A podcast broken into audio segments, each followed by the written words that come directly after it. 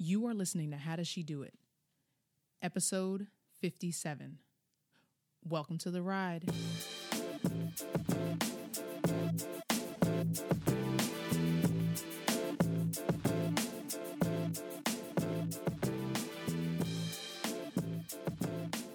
Thank you for joining me for another episode of How Does She Do It?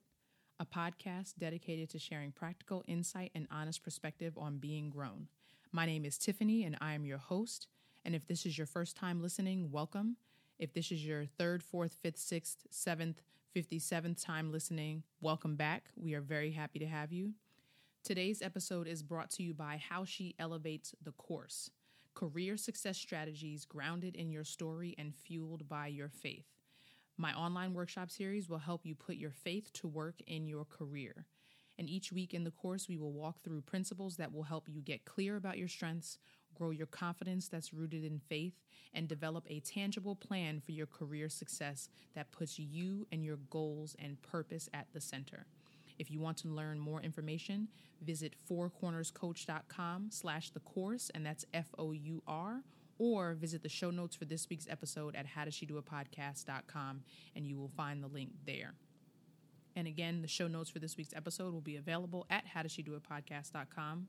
If you have not connected with me on social media yet, you can follow me at Tiff South everywhere Instagram, LinkedIn, Twitter, Snapchat, um, Facebook, even. If you want to follow the show's page, visit how does underscore she do it. And that is on Instagram and Twitter as well. And thank you in advance for your five star ratings and reviews. We greatly, greatly, greatly appreciate it. We are up to 123 ratings in the in the Apple Podcast app. So if you have not done so already, please feel free to go over and leave a five star rating and review there. It is greatly, greatly appreciated.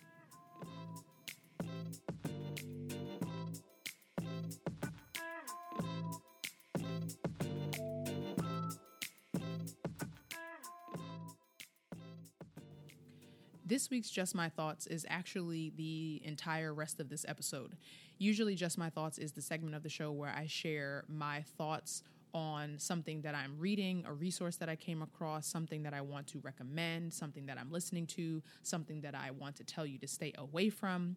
But because I'm recording this episode a, a week after Black Panther, Marvel's new kind of addition to the Marvel universe of comic movies.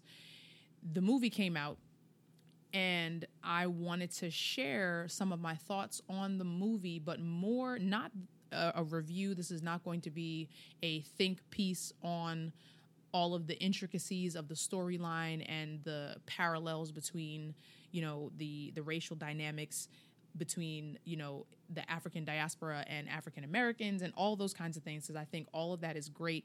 I have not stopped reading articles about the movie since it came out from the costume design to the set design to the the representation of racial tension demonstrated in the movie.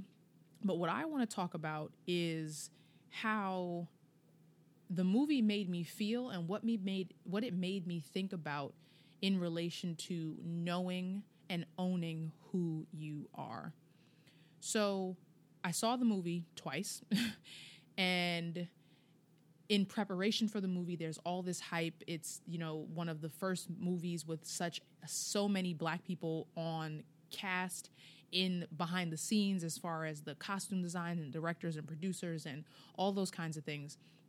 And so there was a big push for people to go see it, right? My uh, Cornell, then the Black Cornell Black Alumni Association organized viewings all around the country to go see it. It broke all kinds of records. People were wearing all black. I wore all black. People were wearing, you know, um, ankara and different types of like African attire. And th- people were taking kids to go see, buying out theaters and it was a very big like kind of prideful mo- movement i just tried to say movement and moment at the same time so i say movement which is kind of anyway and so i was excited right i do not watch comic book movies. I'm not a Star Wars, not a, you know, sci-fi kind of girl, but I was going to support this movie for the sake of supporting this movie no matter what. So I didn't really know what to expect. I go in there and from the very beginning, the very opening scenes, your emotions are caught up in a a complex story. And as I'm watching the movie, I'm paying attention to the different themes that are woven without. But what I was most taken aback by was the excitement and the pride and the connection and the identification that I made with different characters at different points in the movie and the way that I felt when I left the movie.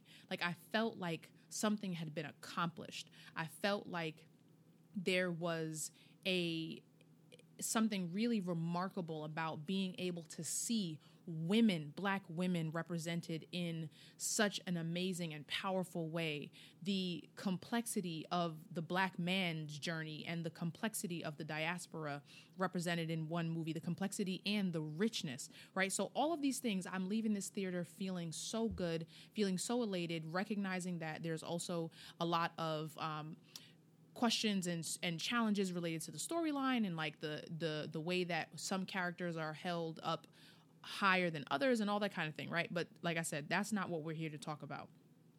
What I when I left that theater feeling the way that I did and identifying and connecting and wanting so much to be proud of this fictitious and part of even this fictitious place like talking about moving to Wakanda and like everybody's talking about moving to Wakanda. I think United put up like a fake um, like airline um, route to departing and le- leaving from somewhere and going to the Wak- Wakanda or whatever. But it made me really think about the idea that it is important as people that we know who we are and that we know where we come from and that we are able to see and identify things that make us who we are in see to see it in society and popular culture and to know it within ourselves. So when I think about the majority of the characters in the movie with the exception of Eric Killmonger who was played by Michael B Jordan and not even him because he also knew where he came from. He just had a very complicated connection to his kind of dual identity which is a parallel to the way many black people in America feel. But what the people of Wakanda sort of represented was this ideal society where they were able to self determine and not be influenced by outside f- factors, right? They were not co- colonized. They managed to keep themselves protected from the world and were able to define their own identity, develop their own resources. They knew where they came from, they knew what their legacy was, they knew the power they possessed with and within their country, within their people, within their resources. They knew what they had access to. They did not feel as though their civilization or their people or their potential had a ceiling. And that is because I think they were so they were so connected to something that was so deep within. It was almost like a it was an assumption. It wasn't even a question about that they were powerful. It wasn't a question that they had potential. It wasn't a question that they had this authority and this ability to to be and just exist and be as great as they wanted to be and and just and just survive in a very like I said self-determined way. But what and what that made me think about was and then so like I said that inspired this feeling of excitement and joy and like wanting to be wanting to feel that and being connected to that and almost aspiring to that and the way that people kind of felt leaving the theater and leaving the movie and talking about it on social media and it made me realize that we have the ability to walk in that same feeling every single day as believers in Christ. And I had to catch myself as I started to like to feed to not not want to say feed into because it's not like this, you know, it's obviously it's not a real place, right? But this going down this line of talking about wanting to move to Wakanda, right? And it's fun and it's and it's exciting and it's nice to say, but what I took away from this movie is that I have to walk in in the true identity that I have in Christ and that I know who I am when I look to the word and what it says about how much God loves me and about how he chose us and how we are joint heirs with Christ and that we are meant to be lamps that our light is not meant to be hidden, that we are meant to serve and love one another and to have a specific gift and purpose that are unique to us in this world and that we are meant to contribute and reflect the the power and the strength of the Holy Spirit that has been given that has been gifted to us through Christ. And it really just made me recognize that I am powerful. You are powerful already. There is a default in that. Like that that is that is a that is a truth. That is not a an assumption that can be questioned.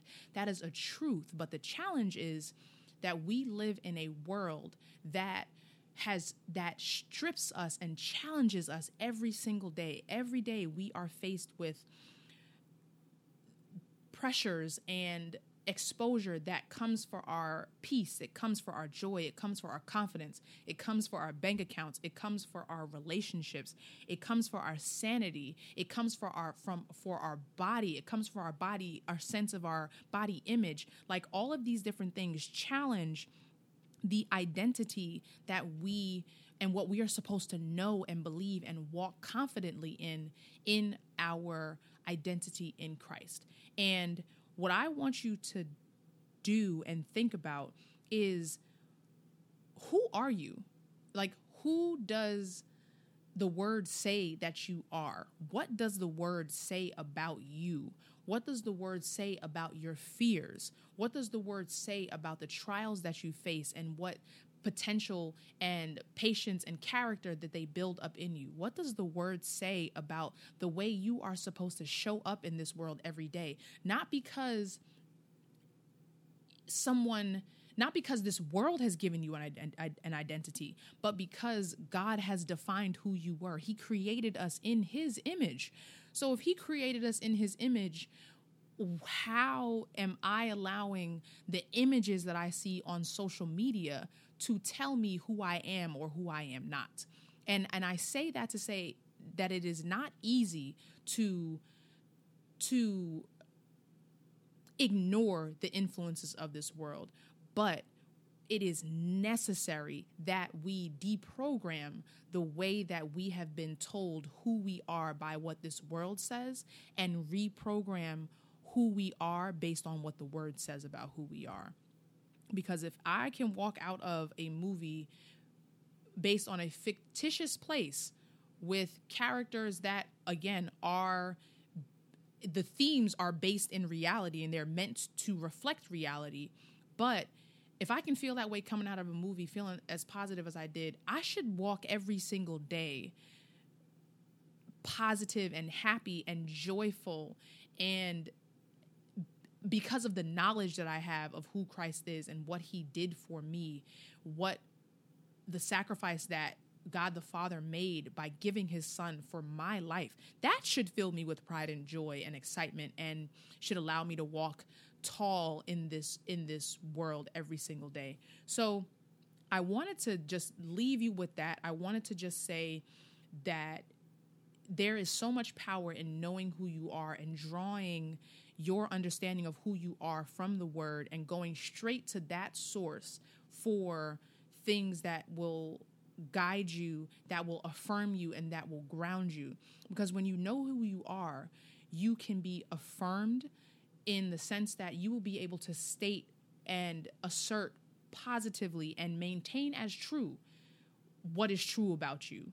When you are confident and know the power of who you are and the power that lies within you, you will be grounded in a way that will not allow you to be shaken and moved and disturbed by what the world tries to say about you.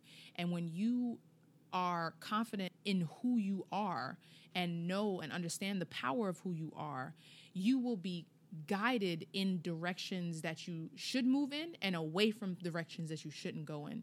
And again, I'm not saying this to say that it is easy. I am not saying this to say that it is not a challenge to actually live and walk in this every single day. But when you find yourself in those places of uncertainty about who you are, or you hear the lies of insecurity and lack of confidence and kind of poverty mindset and fixed mindset where you think where you are is is as is as great as you're going to get go to the source go to the word get some get get a reminder and a refresher of the truth that comes from that that comes from the word that comes from the source and that is really the place where you are to draw your identity and where you are to draw your strength. Like i just keep thinking about what it would be like if i walked in the knowledge of what God says about me every day. That's what I want you to take away. Like, what would that look like for you? How would you show up in this world differently if you actually owned and accepted as fact, like accepted as true what the Bible says? Not like a it's not a discussion it's not really it's not an optional thing like this is who you are this is who you're supposed to be what if we walked in that every day that's what i want you to think about going into this next week and that's what i want you to meditate on that's what i want you to pray about and that's what I want you to look to the word for. Find out what it says about you. I mentioned a few things in this episode, but the more time that you spend in scripture for yourself, the more deep rooted and a, and and a more clear your understanding of who you are actually is and the stronger your ownership of that power of who you are becomes